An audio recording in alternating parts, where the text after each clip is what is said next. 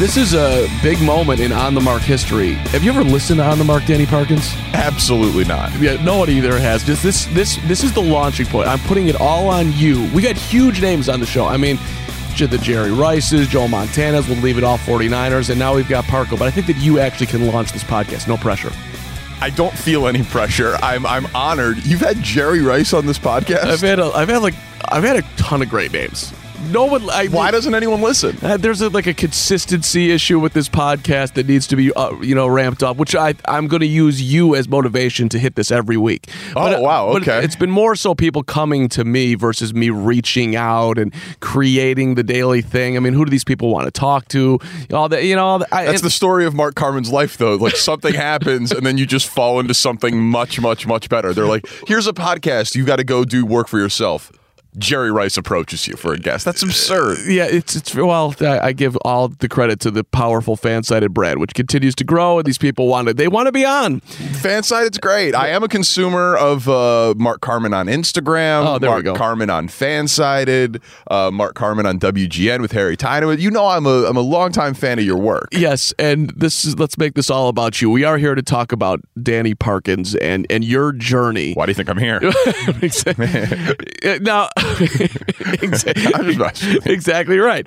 So hold on, I want to go back to the young Parco because I, I, you know, I was. Let's talk about me for a minute. I was uh, the get out of college. Well, what the hell are you going to do with your life? Well, I want to go see Michael Jordan uh, in the locker room, so I'll try to have some form of media career. And then I had to like sort of mature from the guy who just wanted to be in the corner and there's Jordan to actually, you know, what you can actually make a career of this. And talking to a microphone and be a personality. You, I feel like we're five years old, and a little already, older than that. But you, but you, I, when did you like first get the? You know what? I want to do this. I want to be on the air. I want to be at the Score someday. You know, it, it wasn't quite as specific as the Score, but it was as specific of I wanted to host a sports talk radio show in Chicago, preferably in the afternoons because I enjoy sleeping in. So it was that specific. Um, you knew your time slot at eight. I knew my time slot pretty young. Um, so that's amazing. Yeah, you know, I... I have my dream job, and so now that I have it, I'm like, maybe I should have dreamed bigger because I have my dream job, and I got it at thirty-one if you count afternoons, and I'm thirty-two now, and it's amazing. But I, um, my parents work worked very hard. Okay, you know, um, my dad was a brokerage manager; he's now retired. My mom is a broker. Um, Think Wolf of Wall Street, not many women in the industry. She's been doing it for thirty years. Wow. So they're, you know, they they gave me and my sisters a, a very privileged upbringing, made a lot of money in the nineties, lost money when the market went down, up and down. My mom is still working, you know, but I saw a tremendous amount of work ethic at like a very young age. My parents were out the door before we woke up. They were home well after we got back from school. You know, like they, my my parents would be downtown by the time the markets opened and for their their market calls and that sort of thing. And so I I got the work ethic from them. Um, my dad grew up poor. My mom grew up middle, maybe upper middle class. And so they they worked really hard for everything that we had. But so I, I got the work ethic from them and I loved the lifestyle that it provided from them. But what I absolutely did not want to do was hate my job. Like both of them in some ways. They they brought it home. There was lots of stress. They were up early. They were wearing suits. Like, you know what I mean? Like that that part of it sucked to me. And I was like, I don't want to do that. And, but they, that environment also fostered a, like, you can do whatever you want. Like they, they, they were of that generation that if you were successful, you could tell your kids, do it. You can accomplish anything if you work hard and set your mind to it. And I would go to games with my dad. That was how him and I bonded. He's not a diehard sports fan in any way, but he just liked to do what I liked to do. And if I liked big games, he we joke on the show, Mac calls him Big Game Tom, uh, because he's not a huge fan of any team, but like if it was Cubs opening day, that was a big game, he would try to get tickets and we would go. Uh, Jordan played baseball at Wrigley the one time in the, in the Crosstown Classic. Loved it. I was there with my two best friends in the world at the time, uh, who I still uh, am in touch with to this day now that I'm back in Chicago, and my dad, and we were in right field because Jordan was a right fielder. Like, you know, you know what I mean? Like, it was, it was th- my dad's firm had season tickets to the Bulls uh, for the second three-peat, so saw the clinching game against the Sonics, you know, on Father's Day with my dad, my older brother, and my mom. How so, old were you? Uh, ninety. So I'm ten, eleven. Okay. Um, That's awesome. Yeah. And so, like, th- those were, so but the teams I'm the biggest fan of are Cubs and Bulls, because I think in that, like, ten to twelve, ten to thirteen range is like the sweet spot of, you know, all the rules, you can watch the games, you know, the stats, you get collect baseball cards, you could read, you know, Paul Sullivan and Casey Johnson and Sam Smith. And so it was Sosa, right? Summer of ninety-eight. Sure. And ninety-six to ninety-eight, the second three-peat. So Cubs and Bulls. And uh, so now that it's home of the, the scores, the home of the Cubs and Bulls is absurd. But so anyway, going to games with my dad, he would just put on Sports Talk on the way home for postgame. Like, hey, you want to listen to what we just, you know, and I couldn't believe that it was a thing. I was like, what is this? He's like, these are guys just talking about the game we were at.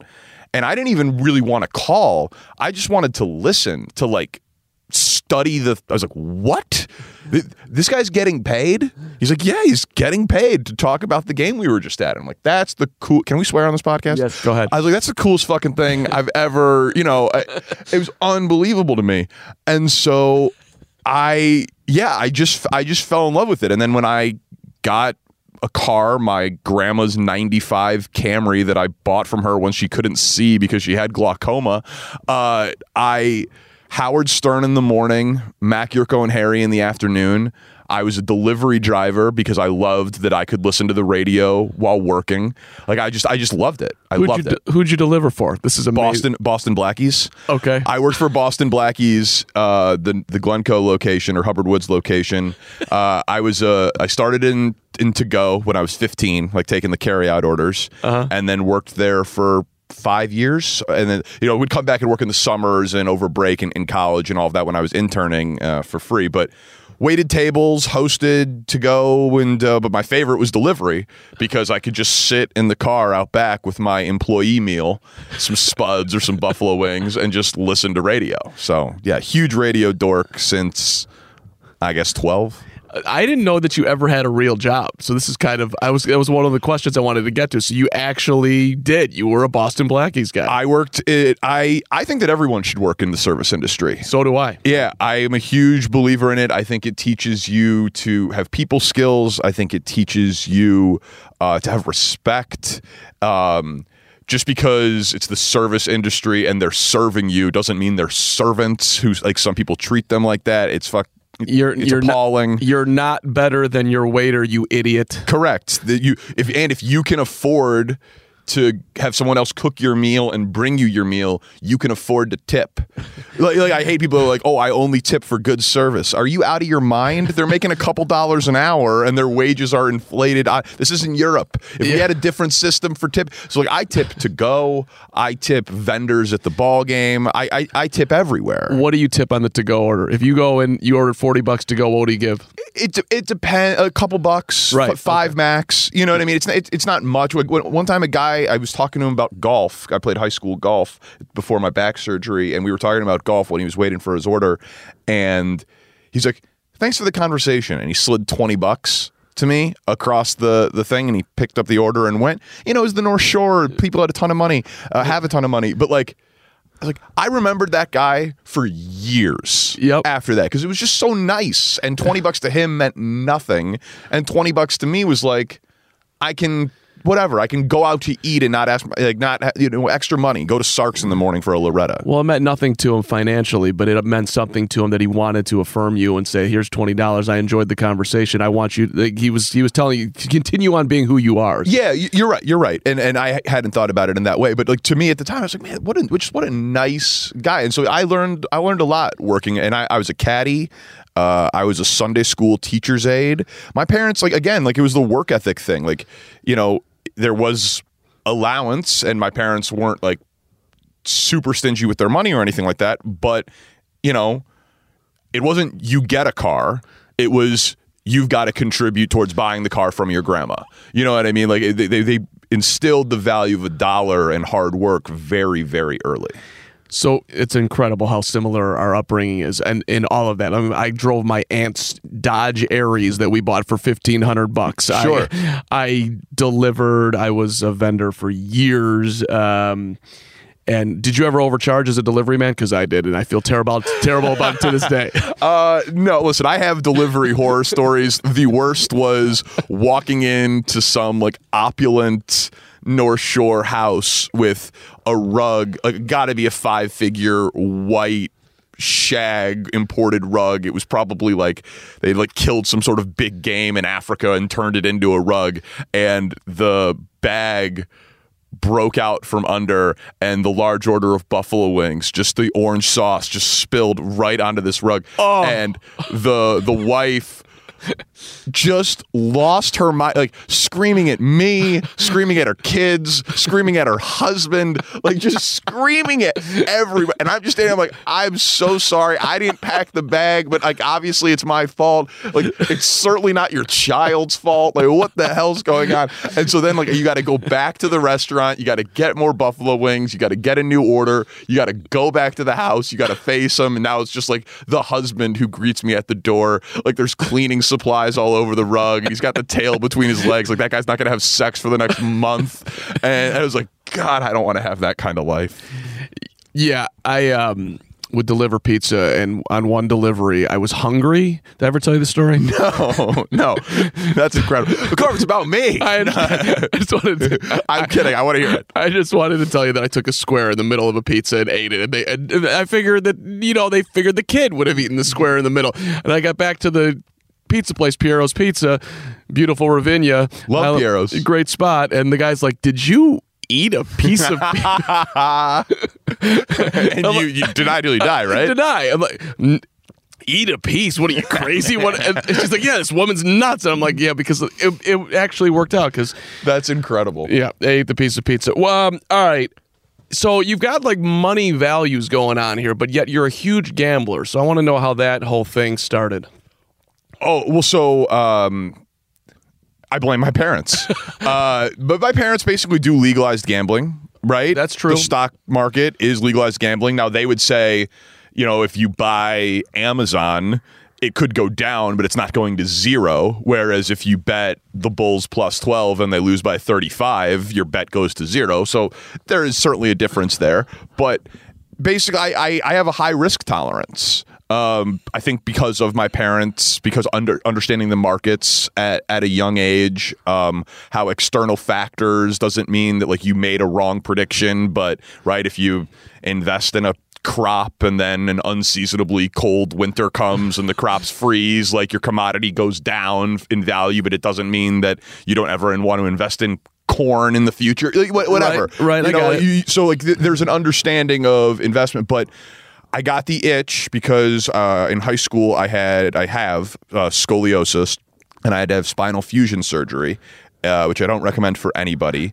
I uh, out of school for a month, in the hospital for five days, full year recovery. That had to suck. It was miserable. Yeah. Uh, and at ten months post-op, I actually got a post-op staph infection, so they had to do a couple of minor like hold you over surgeries until like one year to the day when the fuse has totally taken, and go in and take out the instrumentation. So basically do a six hour surgery a year after you did the eight hour surgery to take out the instrumentation. And so I missed a lot of school in high school, and um, stopped playing sports in high school. Hold on one second. I don't but, want you to, to totally run over this. Were you terrified at that point that you were not going to walk again? It wasn't like that, but it was, I mean, it's just a really painful surgery because like everything like moves in you, like your like your your body just kind of settles into. I literally got two inches taller on the operating table. Wow, you know what I mean? Yeah. So it, it, it's um, it's a it's a really tough surgery, and that's a that's a really shitty time. Not that there's ever a good time, but you know, like, you're through puberty, but you're a virgin, and it's awkward, and you want to talk to girls, and there's prom and turnabout, and like things like that going on. But like, you have no confidence in yourself whatsoever because you're one hundred ten pounds, because you can't exercise and do anything, and your friends are playing sports, and you can't be physical. It, you, you know what I mean? It, so it was just a, it was a terrible, um, thing to have in high school. Yeah. Like, especially going to a big high school where you can feel pretty anonymous. four thousand kids at my high school at New Trier, nine sixty in my graduating class. But I said all of that to, to say, what my my my older cousin, um, he was having some post high school issues, little bit of trouble with the law, nothing serious, just pot, not going to college, did, just kind of didn't really have his way figured out. Um, and he was he just uh, turned twenty, twenty or twenty-one, and my parents said, come live with us. Your job is to basically hang out with Danny, take care of Danny, uh, so that he doesn't have his parents waiting on him when he's a sixteen-year-old boy. And in exchange for living with us, you've got to go to junior college. And that was the that was like the terms of, we'll pay for everything, we'll pay for you to get here, you don't have to whatever. And uh, so he set me up with Skyline Casino dot com, my first online gambling service. So your parents, and, that's amazing. And, and now, now it was Sean's, it was not my parents' money for the gambling, but it was my, you know, it was Sean's forty dollars initial investment. And so he taught me, you know, it was cool. Like, he was older, he had partied, he had smoked pot, he wasn't a virgin. Like, he was like my cool older friend, because I didn't, my older brother was, it, for my dad's first marriage is, you know, uh, I'm thirty-two now, he's in his late forties. So we didn't grow up together. We were best men in each other's weddings and we're very close, but he wasn't like formative in my, you know, upbringing like Sean was, my older cousin. And so it was great to just like have him there and hang out. And so I had a recliner, had a T V, had Skyline Casino dot com. Sean is a Kansas Jayhawks fan from K C.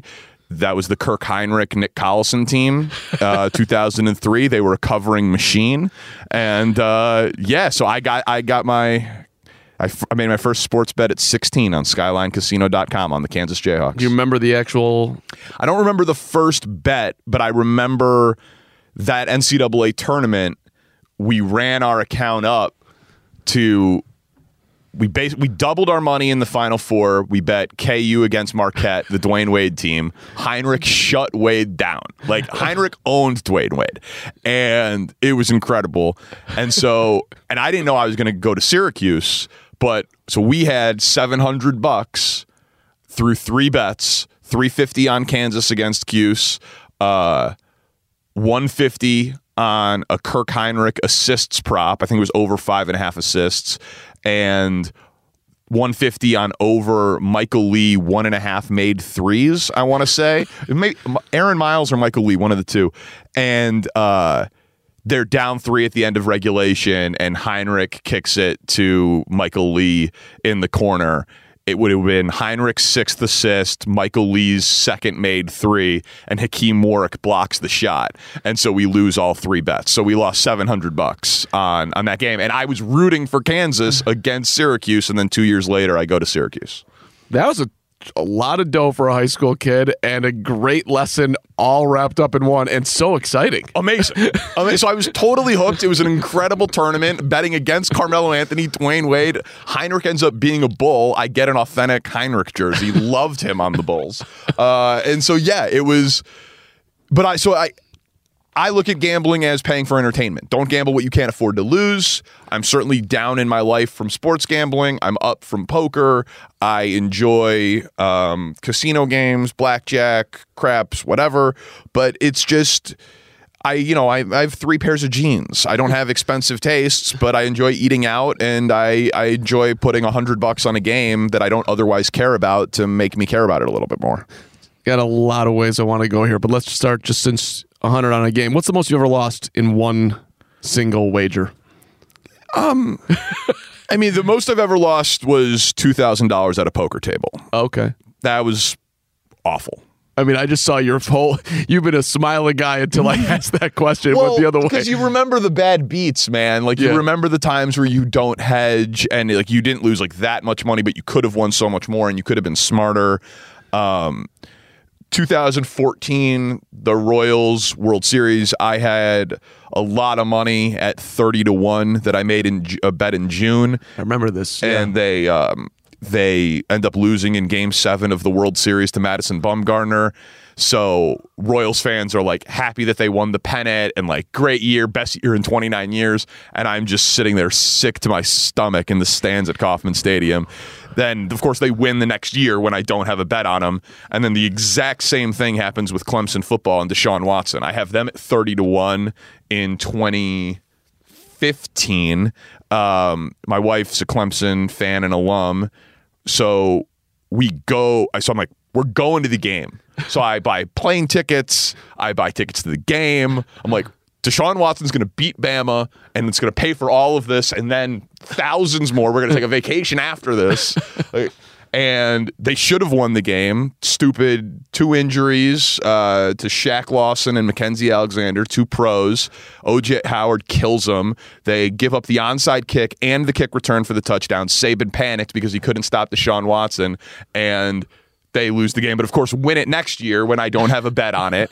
So back-to-back years, I had thirty to one long shots for, like, huge money and uh, didn't cash either of them. Weren't you tweeting the whole way saying, should I hedge, should I not hedge? The hedging or not hedging two thousand fourteen Royals World Series bet was a not insignificant portion of why our show ended up becoming somewhat as popular as it did in Kansas City. Yeah. yeah.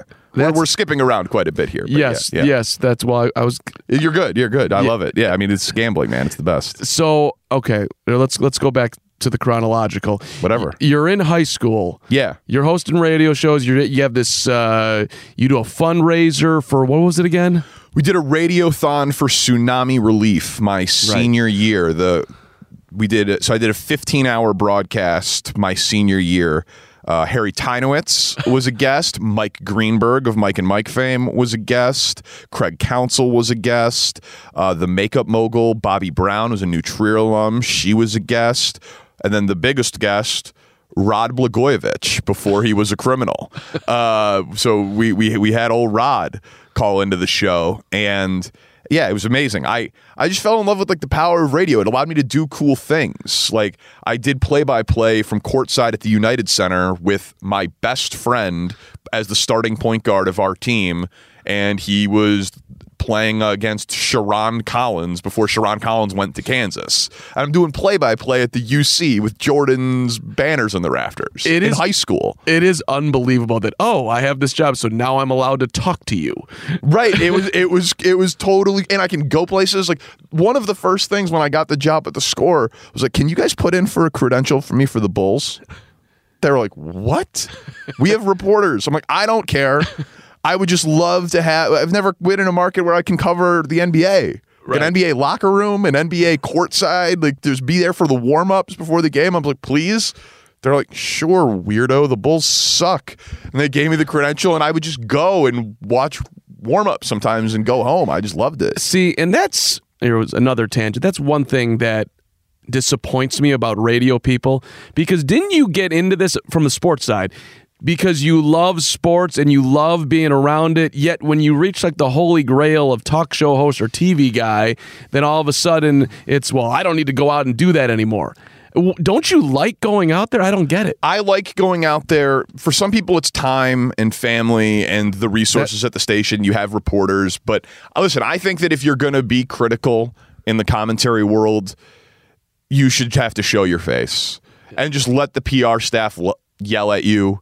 Let the executive yell at you. If a player has an issue, let him yell at you. Or the flip side, hopefully it's going well and you can book a guest or network or get some an anecdote. You know, I'm not saying I go to every game. Far from it. I don't have the time. But, you know, I I go to Cubs games on a press pass a dozen times a year. I try to go to a couple of Bears games a year. You know, th- with the time slot change, I-, I can't make it for pregame for Bulls, so it's been tougher this year, but I probably went to eight or nine Bulls games when I was in middays a year. I've been to four or five this year. Pre- I I just try to show my face if I'm talking about your team. And I also hear from play-by-play guys who say, like, I won't go into the locker room because then I'm going to build relationships and then I can't be objective because I like you, and which... People take themselves way too seriously in our business, man.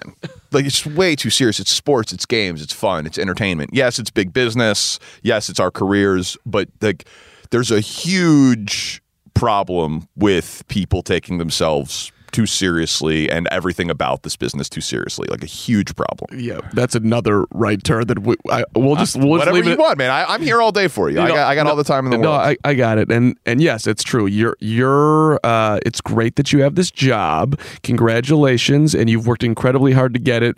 But yes, at the end of the day, let's. You're you're not running the country. You're talking into a microphone, and you're trying to entertain people. Correct, and I just.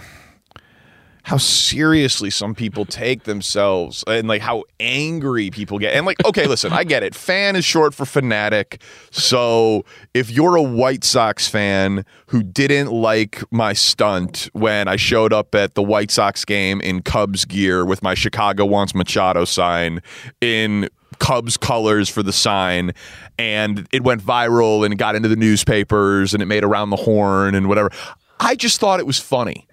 I, I I didn't go on a press pass. I paid for a ticket.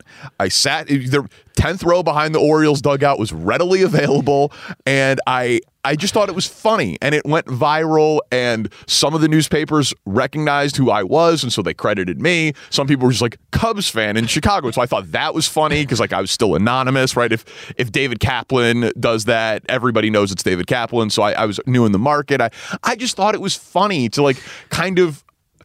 Poke the bear a little bit from within inside the establishment. I enjoy that about my job, that I have the ability to do that. Like I can break a news story, I can get a press pass, but really it's just commentary and fun and entertainment. But some people to this day, journalists, executives, fans, just think that that was so wildly inappropriate and unprofessional that they won't talk to me. Like it's it's insane to me. I'm like, really? It was it was a it was a twenty dollar ticket and like fifty bucks at Kinko's, and we had beers and ate churros after the picture went viral on social media, and we enjoyed a baseball game. Yeah, I was insanely jealous. Was like, why the hell did I not think of that? That's why Parkins is ahead of you, Carmen. Do something like that. That's what. And then I would hear from people like, I can't believe you would do that. What do you mean? That was brilliant. I wish I would have thought of it. Well, it it's just harmless. Right. It's har- and so people are like, oh, wow, what a stunt you pulled. Yeah, okay. Wait, is stunt a pejorative? Like, it's, yeah, you're right.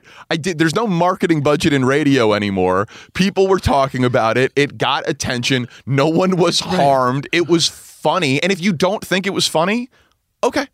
I'm a radio guy. I'm trying to get attention. I like the people to listen to me and know who I am. There's nothing wrong with that. And, and, Bothers, uh, and, and it's just a, and it's and it's a funny message. And, there, there's there, there's la- there was layers to it that yeah. you could that Machado wasn't coming to Wrigley, but the Cubs were linked to him in that John Heyman report, and he's friends with Albert Almora. So the only way to get to him was to go to a Sox game, and then the Sox end up being the team that pursues him. Like I just I just thought it was funny and harmless, and some people agreed and some people didn't, and that's. Why. For the record, I said at the time that uh, if he's coming here, he's going to come to the Sox. The Cubs have no money. The White Sox should be in on it. The White Sox were in on it.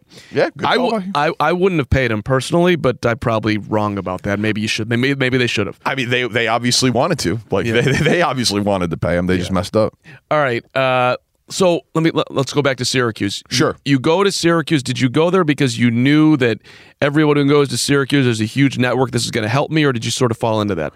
No, I knew. Okay. I uh, now everybody who goes to Syracuse for broadcast journalism doesn't ultimately end up being successful in broadcast journalism, and that was like like mortifying to me because yeah, um, like it goes back again to like the success of your parents and understanding the value of money and understanding how much that costs. And like, I applied to three schools. I applied to Mizzou, U S C. And Syracuse because I asked the college counselor, "What are the ten best journalism schools in the country?" I crossed off the ones that didn't have sports programs, and then I crossed off Northwestern because I wanted to go away from home. Um, and Mizzou had an automatic acceptance, and I was lazy. I've been lazy with pretty much everything in my life other than radio and like my career. And I didn't want to do all the college application stuff. And if you got a twenty-six, you were on your A C T, you were guaranteed to get into Mizzou. If you got a thirty on your A C T, you were guaranteed to get into Mizzou honors with financial aid. So I was like, awesome. Like Mizzou's my whatever safety school where I don't have to do other college applications. Right.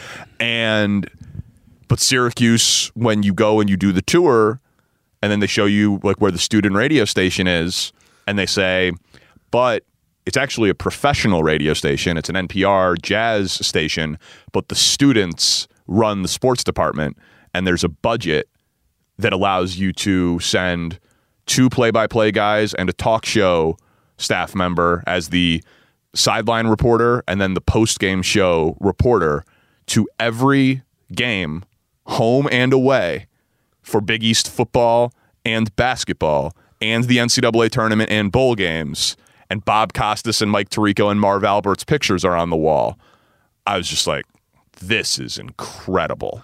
And so if you know what you want to do in high school, and it's this, and if you have the means financially and the grades to get in, it's just kind of a no-brainer. And with Syracuse, like, I would say that of what I use from Syracuse to this day, maybe five percent of it came from the classroom. And ninety-five percent of it came from the two student radio stations and just being around the competitiveness of it. There were cuts from the radio station freshman year. You get, you got cut if you weren't good enough. And then if you were good enough to make the sports staff at W A E R, um, your reward was you had to show up to do the five a.m. and the six a.m. sportscast. And you'd imagine in college that weeds a lot of people out who aren't willing to wake up that early. And so the people that I was surrounded with on the talk show staff at W A E R, um, my sophomore year, the guy who was running the staff, one of my best friends to this day, we try to talk once a week. He was a groomsman in my wedding, Nick Wright of Fox Sports One. The junior class, Andrew Filipponi, who does afternoons in Pittsburgh, Mike Meltzer, who does mornings in Houston, and then me in the sophomore class, obviously now afternoons in Chicago.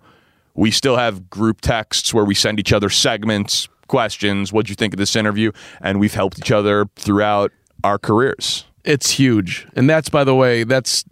You, for anybody who's still listening to this podcast, that's my connection to you because I was in Kansas City working on Nick Wright's show. Yeah. And then you came in to do at nine to eleven to start, yep. Which then turned into middays, which then eventually turned into afternoons. Correct? That's how that went? Yeah. They, we were, they were still airing Jim Rome eleven to noon. So, I, so just to do the quick chronology of, so yeah, uh, radio in high school. Go to Syracuse, do four years at Syracuse, graduate in oh nine. The economy has obviously tanked. There's hiring freezes. I can't get a job anywhere. Graduating from Syracuse, I'm unemployed for ten months, live with four buddies from high school, uh, right on, basically right next to the Sheridan Red Line stop. You know what I mean? A block and a half north of Murphy's. So going to Cubs games, selling my friends' parking spots for money, supporting myself playing poker, just being a total pothead degenerate.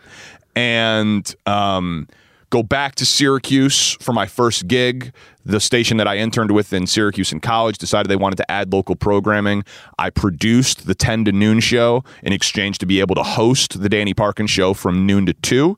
Made nine dollars an hour. My big negotiating win was instead of paying me for four hours a day, they'd pay me for six hours a day, two for prep, two to produce, two to host. Uh, the poker money had dried up, lived with two random dudes from Craigslist, tail between my legs back in Syracuse after graduating from there and thinking I was going to get a big market job right out of the top journalism school. I was an idiot. Uh, do the Syracuse thing for ten months professionally. Get the job in K C. Big break. Health insurance, thirty K a year. Uh, nine a.m. to eleven a.m. That is a huge break at that point. You're making fifty-four dollars a day just to do the math. You yep. don't know what's coming. And to get launched to market thirty, whatever it is. Home of the Royals, N F L market. Uh, my mom's family, my mom's family is from K C, so I have that support system. My grandma, my aunt, my grandma, grandpa, my cousins, my aunt and uncle are in K C, so I have some familiarity with, and Nick, right, and is, Nick is is doing afternoon, so I have him as an advocate. He's one of my best friends in the world. Show me the town, endorse me to the audience. Could not have landed in a better, that's incredible, m- mid-market spot. Um, but still think that I'm gonna go to Cleveland or Minneapolis or Detroit or Miami or any city that's bigger than thirty-two and smaller than Market three to just keep career hopping and job hopping in order to work my way up to Chicago. But K C treated me really well, and the audience over time embraced me, and I stopped sucking a little bit, you know, and got okay at the job. And the Royals got good as a miracle.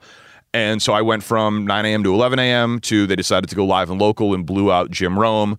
Went ten a.m. to two p.m. That's when they added Carrington Harrison, who you had worked with. He was the call screener and an intern on Nick's show. Hashtag C DOT. Hashtag C DOT. That's my boy. And uh, we did ten a.m. to two p. And then eventually Nick had left. They put in an afternoon show after Nick that didn't work. I had lobbied to get that job after Nick. They didn't give it to me. I was pissed. Um, then the show that they did replace Nick with didn't work. Then they put me in Carrington in afternoons, and uh, we did afternoons for four years, and we're the first show at that station to ever beat the competition, other than Nick, who beat them one month in April with Royals opening day in the book. And he would have beat them for forever if he would have stayed, but he was way too big for, for K C to stay. And so we won from basically all of twenty fifteen and all of twenty sixteen, and then January of twenty seventeen is when I started uh, at The Score with Matt Spiegel. So, okay, what a journey here. And now, if I go back into Kansas City time and you kind of poking at the bear and being trying to get yourself known, what happened with the Royals ownership when you weren't there very long at the time? Can we talk about that? Yeah, we can talk about it. Of course we can. We can talk about it whatever you want. Um, like, I am a huge believer, like I said, of being the person who, like, you're a voice of the fan, right, in sports talk radio. Like, the columnist is the opinion guy. The beat writer is the information guy. The sports talk radio host is the columnist and voice of the fan guy. It's like a little bit of a hybrid job. You can break news. You can be a strong opinion person. And then you can reflect the voice and the sentiment of the fan back onto the power structure, right? So if I'm interviewing John Paxson, I'm a Bulls fan, I've got my own issues, and I ask those questions, but it's also reflective of the audience. Like, that's how I see the job. So in Kansas City, um, I'm on the home of the Royals, I'm making thirty K, it's two thousand twelve, the All-Star Game's in Kansas City. David Glass is the least popular owner in sports, arguably, at the time. Uh, they have not spent any money. They have been on the receiving end of revenue sharing his entire time as owner. He is of Walmart fortune. So the thing was that he ran the team like a Walmart. And even though there were prospects on the come and it was a happy time because the All-Star game was in town, David Glass had not done a live radio interview since he had hired Dayton Moore, his general manager, like eight years prior, right? And so David Glass, so we're doing the show from FanFest. And um, David Glass is walking through. And I say to my intern, dude named Kel Dansby, who's doing M M A, U F C stuff out in Vegas, great guy. Hey, Kel, that's the owner of the Royals. Go see if he'll come on the home of the Royals. Kel does exactly what I says, walks up to him, Mister Glass, home of the Royals, six ten, would you come on for an interview? Says, sure. It's all happening live on the air. No wow. break, no breaks. So you did not go through the Royals, which I think is very interesting. I did not go through the Royals. I did not go through my boss. I did not have any time to prep. And so he walks over. They would have said no, for the record, would be my guess. But go ahead. one hundred percent. Yeah.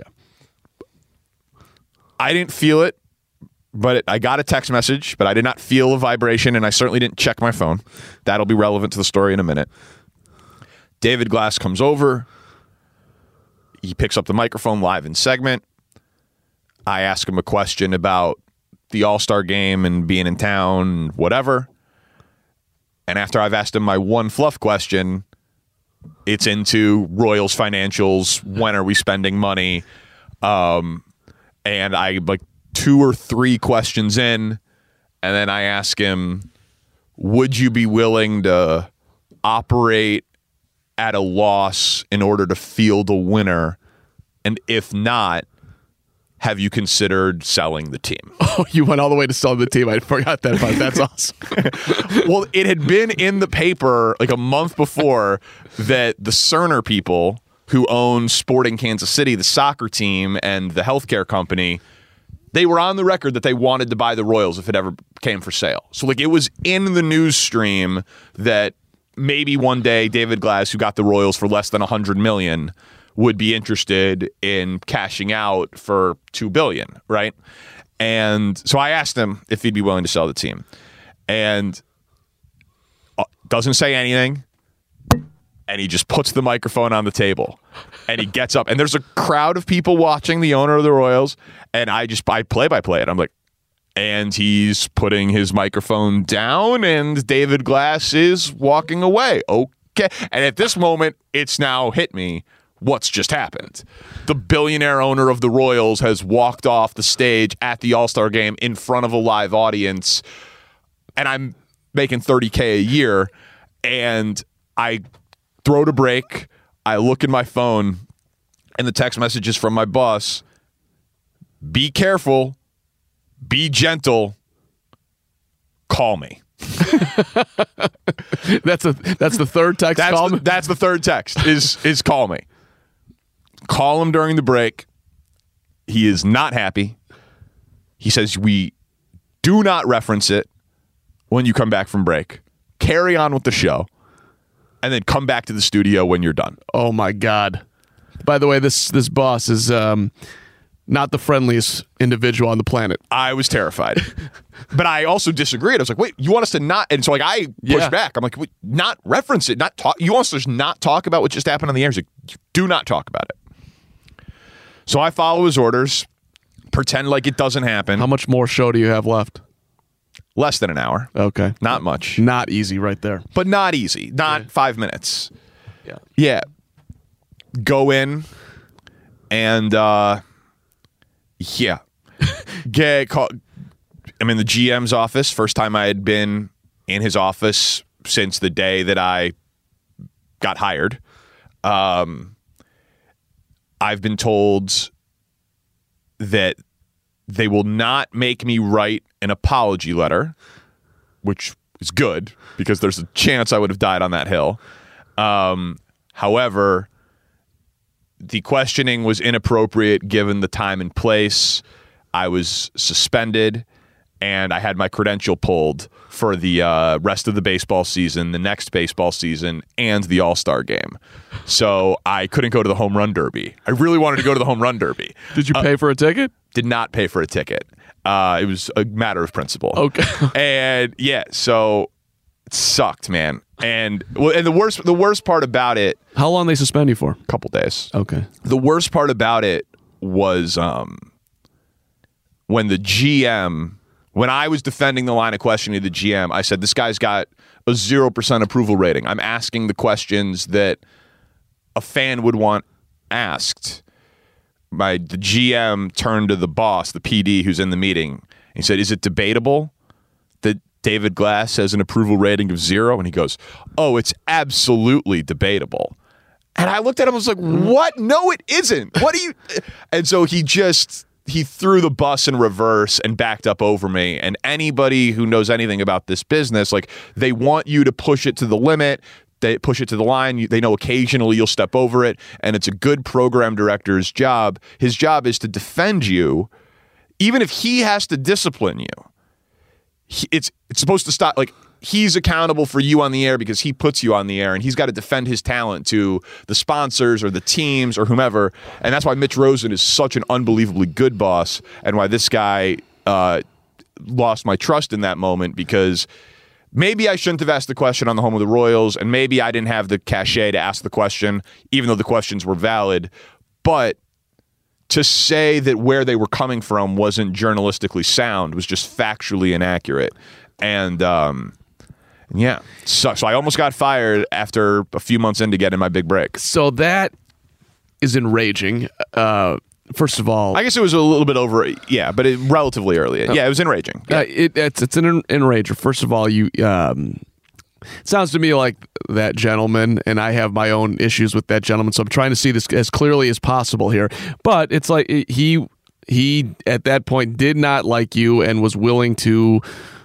get rid of you, and, and was using that almost as, as ammo, because there's no way at that point in time that D- David Glass had a less than zero percent. He was, it was, of course, it was negative. Dude, it was, I mean, it was honestly, and I look at this, I, you know, some of my, maybe my bosses won't love me saying it or whatever, but like sometimes you have to like I said, poke the bear, push authority, and like anything short of getting fired is okay.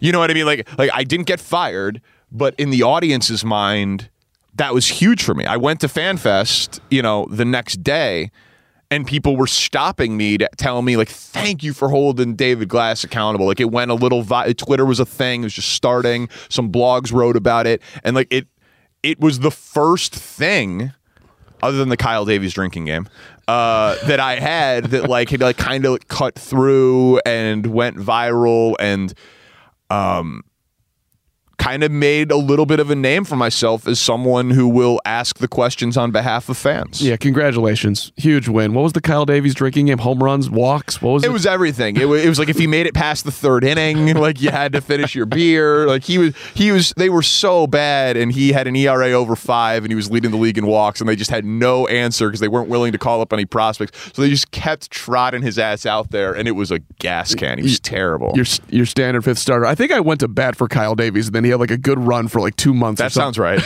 That sounds Kyle, right. Kyle Davies is underrated. Damn it. All yeah. right. Um, okay. So let's let's go to the score.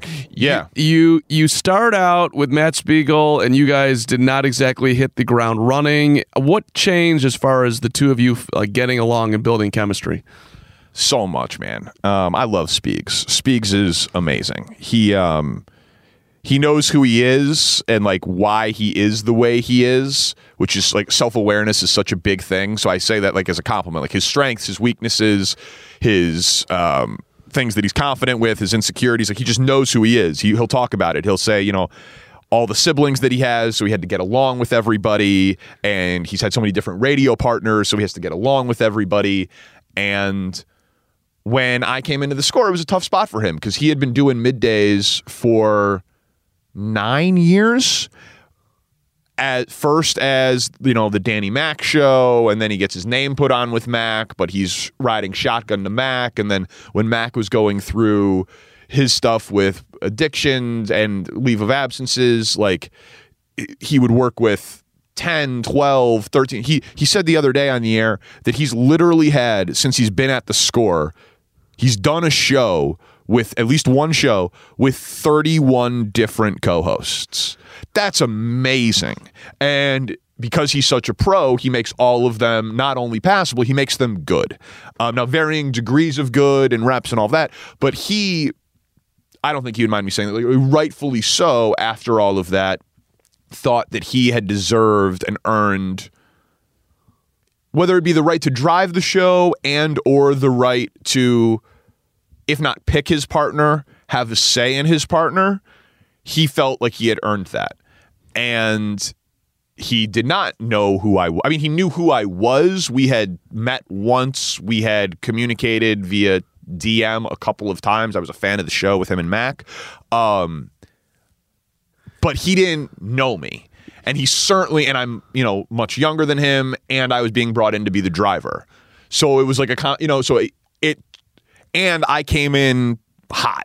You know what I mean? I came in like, got to prove myself, going, you know, sixty miles an hour out of the chute. Like, I, I, and so we just didn't clash. Like, I was trying to prove myself. He was, he needed me to calm down and like let it happen naturally. And I should have. He was totally right.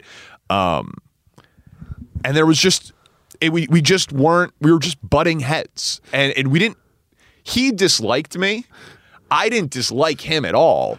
We just had very different approaches. To, we hadn't, we didn't figure it out yet. Like, how early do you get there? How much of the show should we do before the show in terms of planning? Should we figure it all out on the air? Who, if, if you want to tease, that's totally fine, even though I'm technically the driver. If you want to throw to a break because it's your topic, no problem. But like, like, so all of those things just needed to be worked out. And, um, it happened, and it happened naturally, and people made a huge deal of it because we were so honest with it. And I think, and and my philosophy is like steer into the skid.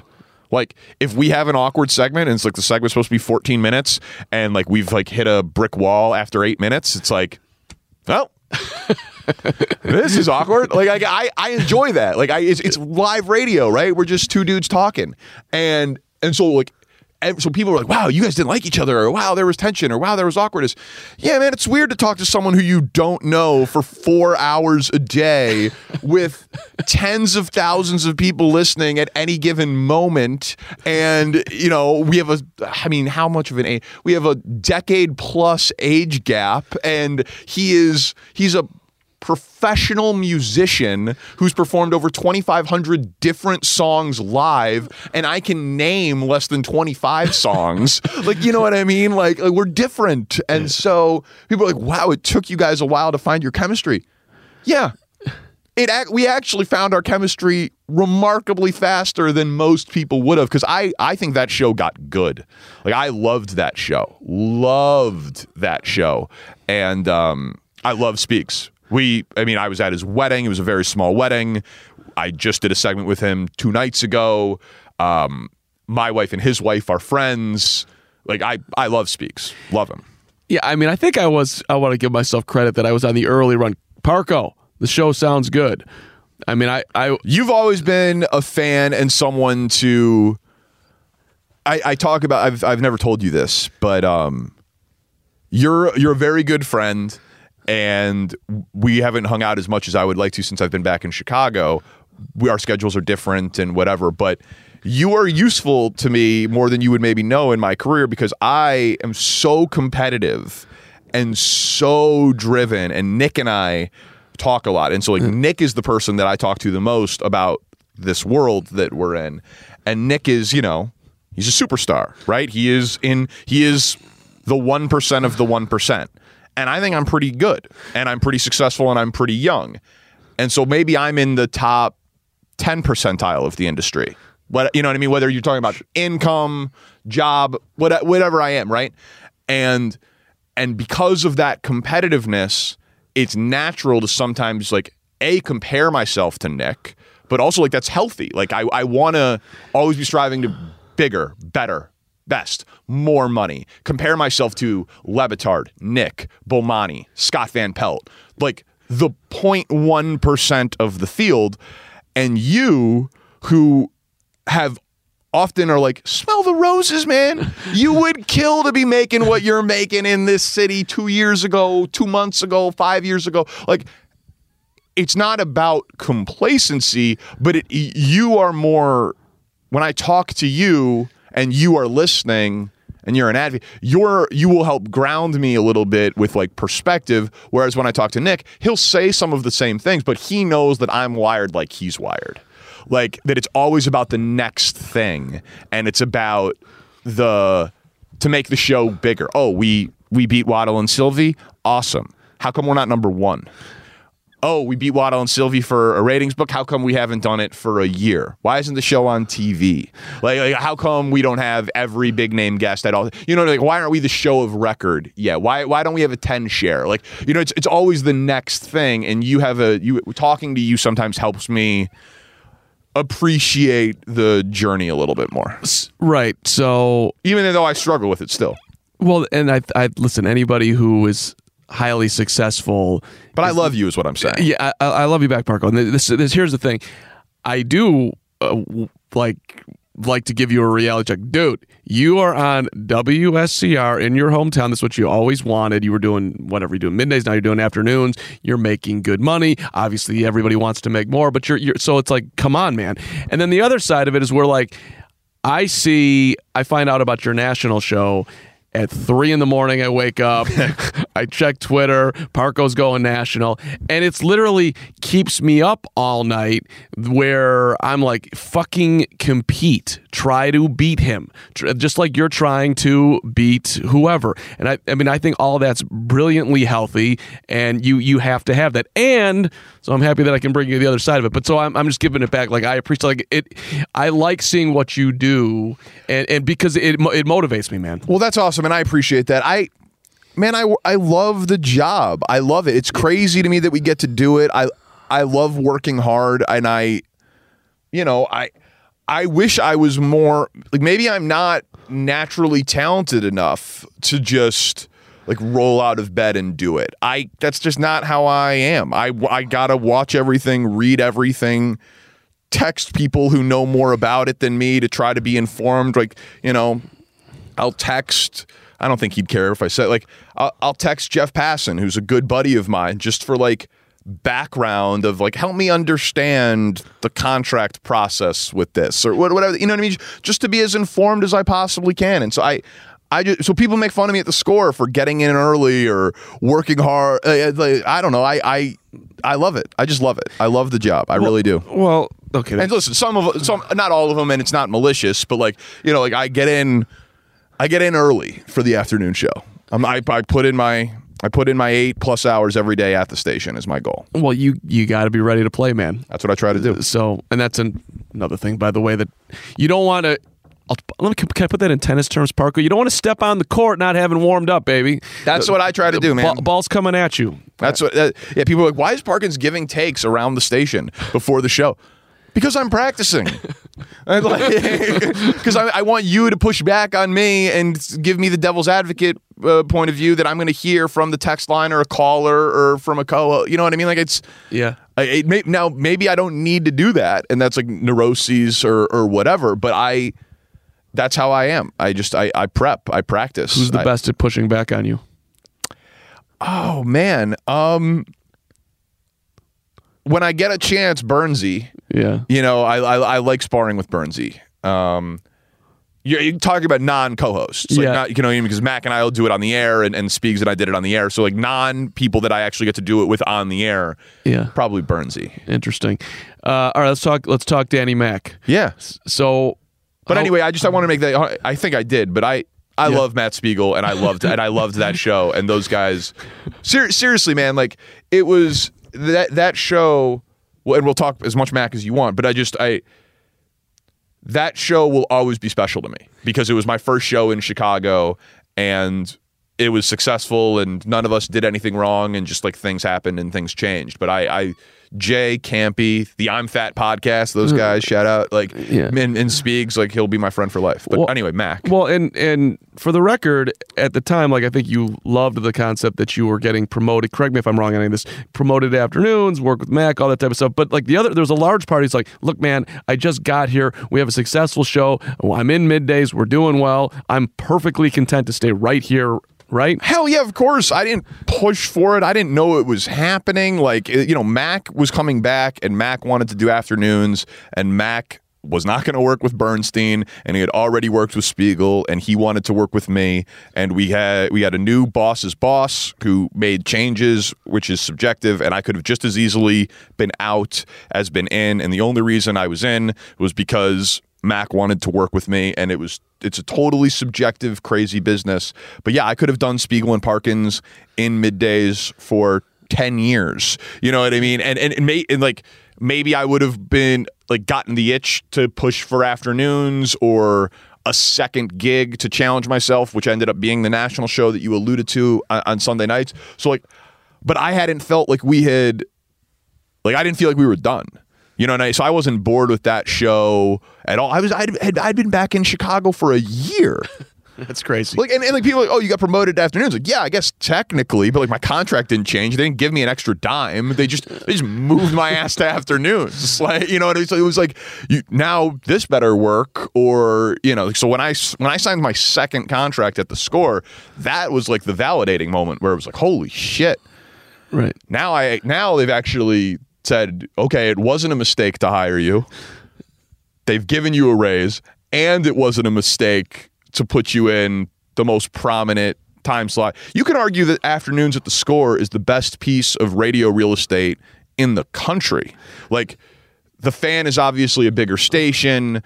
Um, W I P maybe bills more, and Philly fans are crazy or whatever. But, like, we get the Cubs. You get day games in your time slot, afternoons on the, afternoons on the Score with the Cubs being good is arguably the best piece of radio real estate in the country. So I am unbelievably lucky to have it. And it's, you know, what is it, like preparation meets opportunity, you know what I mean? Like, sure. So like I, but so lucky to to be in this spot. And if a hundred things don't break the exact right way, I'm still doing afternoons in Kansas City, you know. Like it's it's it's just a crazy job. Well, and sh- shit, if something breaks poorly the first time and they fire me for the David Glass question, who knows what the hell I'm doing? Right.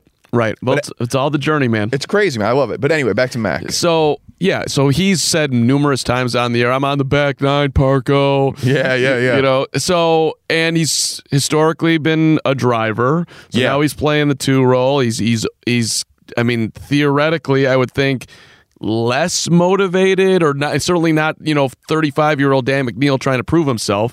So, and and then there's you. You got you talking about age difference between you and Spiegel. You got a huge age difference between you and Mac. Yeah. And references and movies and whatnot. I know you guys are bond, bond, uh, bonding around Rounders. Yeah. But so, but but it's a it's a whole nother game. A whole nother game. Um, Mac is, you know. He's the, my first favorite radio host. Like, I had to get over with him, like, not calling him sir. you know, you know what I mean? Like, not that I called him sir when I was an intern for him, because he would have never stood for that. But, like, I literally interned for him. I literally, like, went out and did his food orders. Like, I, I parked his car.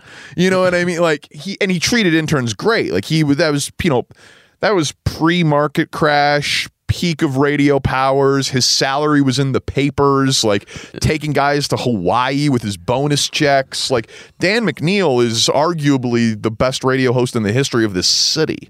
You know, like, it, so like, I mean, he did, he had the Heavy Fuel crew and Mac, Yurko, and Harry. Right. And like McNeil and Spiegel was good. Yeah. And, and, you know what I mean? Like, like if, that, if that's his third best show and now I'm his fourth sports show when he says he's on the fifteenth hole of his career or whatever, like that guy still has a fastball. Um, is the fastball out for every Cubs topic? No. And he would admit it. Like, you know, he doesn't love, he called, what does he say? He, He doesn't like extracting mundane thoughts from uninteresting twenty-five-year-olds, like like when we're doing like interviews with players, like you know what I mean. Like he's like he, so, so such a vintage comment by yeah, he's the best, and like he's and so he but and Max always Max to me Max's best gift and the thing that I take from him the most is that he is honest and he's himself unapologetically. He has dealt with his demons on the air. He's talked about the trials of his life on the air. He's talked about the successes of his life on the air. Like, if you listen to Dan McNeil, you know who Dan McNeil is. Good sides, bad sides, and everything in between. He wears his heart on his sleeve, and he's a giving, emotional, wildly talented man who sometimes I don't know which version of him is walking in the door that day. You know what I mean? Like, it, it, it's a so like it's just a thing. Like, does he have a hundred thoughts on sports today? Sometimes. Does he want to just talk about movies and guy talk and random stuff? To, to, yeah, sometimes. And like it's everywhere in between. But he's, you know, when we started the job together, he said, I look at it as a a rock band with two lead singers. And as we like quickly settled in, he's like, you know, I, I like the shooting guard analogy more. Like, you are clearly super motivated, and we had a we had to have a heart to heart, and we talked about it on the air, where because you know me and like and work ethic, and like if, if I don't feel like it's being reciprocated, it's a problem for me. But Mac brings so much value just in terms of talent, history, stories. He's a, he's a fucking legend that it doesn't need to be the same type of prep. Like, I'm totally cool figuring it out on the air. We say what's going to happen in the meeting, but we didn't just move on, and we don't talk a lot before the show, and I'm totally cool with that. I was not cool with that with Carrington, and mm-hmm. Speaks and I adore, but Mac has those pelts on the wall, but what's great with Mac and is we had a heart-to-heart where he was like, you got to loosen up a bit, like loosen your grip on the wheel, and I was like, totally cool. I get it, you're right. That's been a complaint or a criticism my career, you're right. For me, you got to understand that this is my shot.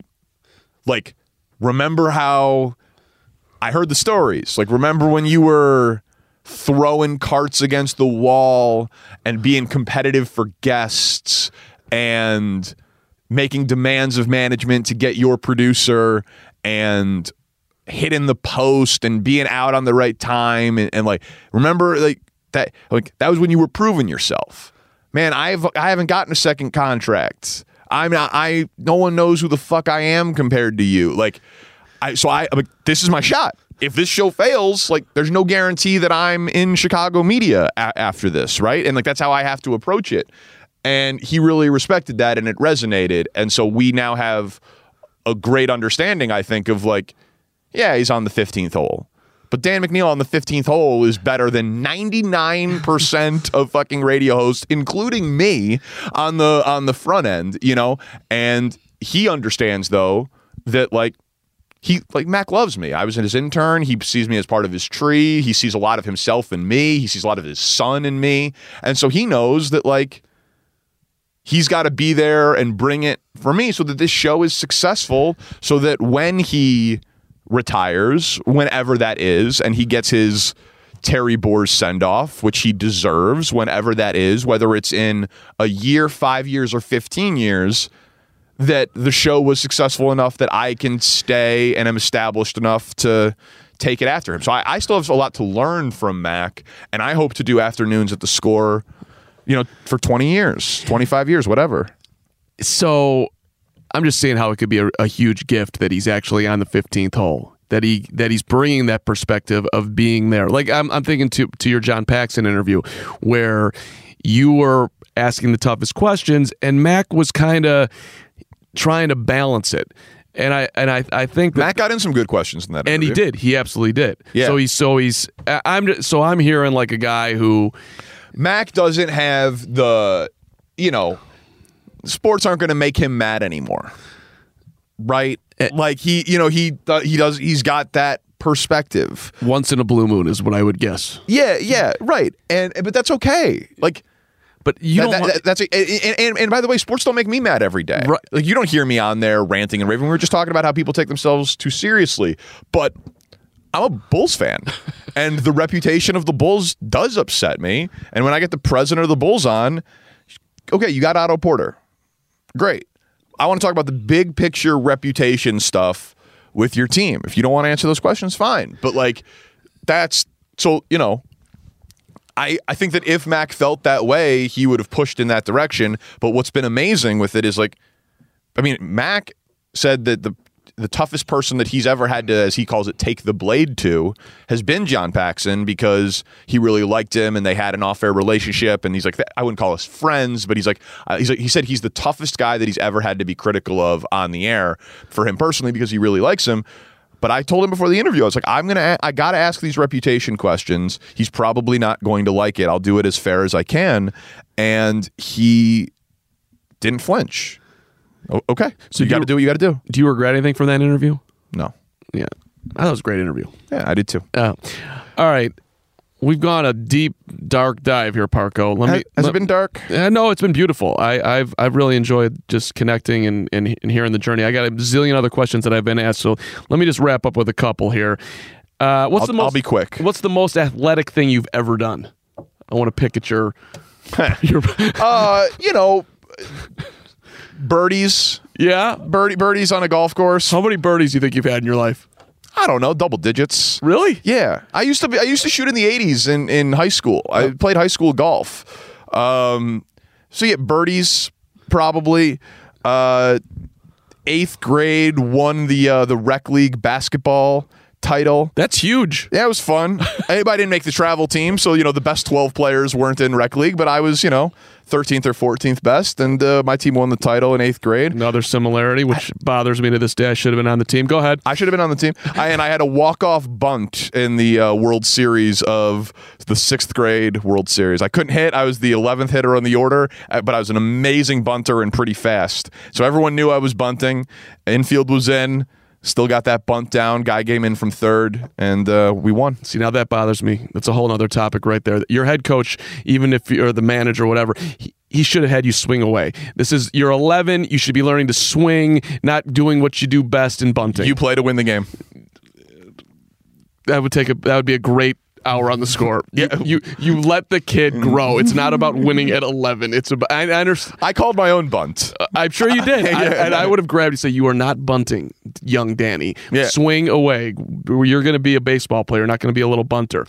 All right, but congratulations on winning that game. Hey, you asked. Uh, two more. Who's your Who's your favorite interviewer? If you could interviewer, yes. Who who who do you who do you think out there does the best job getting the most out of who they're talking to? Lebitard. Yeah. Lebitard's the gold standard of our industry right now. I mean, obviously, like in sports, Howard Stern, people don't get it. He's playing in a he's playing a different game because, and it doesn't mean that it doesn't. It's not to say that Howard Stern isn't a great interviewer. He is. I love Howard Stern. I pay for the app. I listen to every interview that's on the app. I've heard all of them, some of them many times. But Howard Stern is A, more famous than ninety-eight percent of the people that he's interviewing. B, he makes more money than ninety-eight percent of the people that he's interviewing. None of the interviews are on the phone. They're all in studio, on a couch, and they're all at least an hour. It's a different power dynamic. Like the interviewee is trying to impress the interviewer with like the last ten years of Howard Stern interviews. So they're amazing interviews. Don't get like listen to the the the first time Seinfeld was on. Listen to the Steve Martin interview. Listen to the Jamie Foxx interview. Like those are some of the greatest interviews I've ever heard in radio. But it's just it's not an attainable thing because he's Howard fucking Stern. Um Lebitard, God, I could t- I could do an hour podcast on why that show is genius. But his thing is, I work for the audience, but I also work for whatever I am interested in. And if a guest is offended by a line of questioning, he doesn't give a shit. He doesn't care if it gets awkward. Like I think I steer into the awkwardness. He fucking takes a Ferrari into the like. He loves bathing in s- silence or hangups or, or whatever. Like he will just ask. The, they asked Deion Sanders on the air if he had a sex addiction, and he didn't. They're like, we heard uh, you had a sex addiction. And he's like, man, I ain't got no sex addiction. I, I like sex as much as you or the next person. And he was like, okay, that was pretty awkward for us. Bad job by our research department. Let's move on. And he just didn't give a shit. Like, it was incredible. And he just, the guy has an ability to poke and prod, and, and but but not in an annoying way, in a relatable way. He's very empathetic. He's great at getting people to tell stories of, you know, like where they came from and their upbringing and their challenges and their low points. And he's just, Lebitard's show is nothing short of brilliant. I completely agree. I And there's another guy, by the way, that doesn't take it overly seriously, likes to have fun with sports. Not at all. I mean, he's he's like, he's kind of who I think of when I think of and remind myself not to take it. Like I take it seriously off the air. Right, and then like the goal is to be as prepared as possible, and then on the air just have fun and not take it too seriously. Like that, that's the goal. I'm not saying I'm there yet. I still white knuckle the wheel too much, but I that that's the goal. All right, well, well, let's wrap up with that. What's what's next for Danny Parkins? Where's Parco going? You got the new deal. You're locked in with Mac. What's what's what are the immediate goals? Where where do you want to see this thing? Where do you want to be in a year? I want to still be winning in a year. I'm very competitive. Um. I, I I mean, Shep and Tanny are awesome. Tanny's the best sound man in the business. Um, so I love the team that we have. So I, I think we're just scratching the surface still on this show. Mac and I figuring each other out. Mac's vo- voice stuff early, interruptions. Like we're now in our second baseball season, and it'll be our second football season coming up. You know what I mean? So like we like, and we were we were good. Like I I, I loved the show. Don't get me wrong, but I I think. I think that there's still like a much higher level that this show can just get to. Um, I love the national show. Um, the hours are kind of tough, but I love that I get to do it. So may- maybe fill in for like a big name on that network over a holiday to say I did it as a goal. Like I haven't said that to any of my bosses yet, but you know. Jim Rome takes a lot of vacation. Would it be cool to fill in for Jim Rome? Yes, it would. Um, I'd be interested in that as a, as a next thing. More T V. It's really hard with our time slot. I can't get over to do Sports Talk Live anymore because right. The shows always start at five thirty or six, and we're off the air at six. So I can't. So some sort of next outlet whether it be for the radio show or multimedia at the Score or somewhere else, I, I'd like to do. I, I'd like to get better at T V, frankly, and so it's hard to get reps with my, my time slot now is much easier with middays. Um, but honestly, just like people ask me like that all the time. They're like, "What you know? What's next? We're going to see you on E S P N?" Or, man, I I could do afternoons at the Score for twenty years and consider my career a success. So I'm not, I'm not. against anything else or bigger or better. I'm a careerist, you know, but I'm uh there's a lot of challenges still left with this job and this station and this show and taking it to where it can ultimately be. So I I got a lot left to do there. Parko, good to be with you, brother. Carm, I love you, man. I uh This was a blast. We'll we'll do it again. We got dinner at Parko's on Saturday. I'll see you Saturday for dinner. I hear you're bringing wine, uh, wine and salad, right? Couple couple of wines, and uh, we'll figure the rest out. Uh, she, she, the don't lo- drive. That's my only request. Uh, you got it. Don't drive to dinner so that you don't have a glass and a half of wine, and then I have to be the drunk guy in the corner watching college basketball by myself. No, no we got it. Cubs are on, too. It's, we got White Sox. So it's a huge, big day. I, I got two T Vs for, for Cubs and the tournament. Actually, Sox are during the day on Saturday. All right. Oh, beautiful. Beautiful. Great to see you, Parko. I love you, buddy.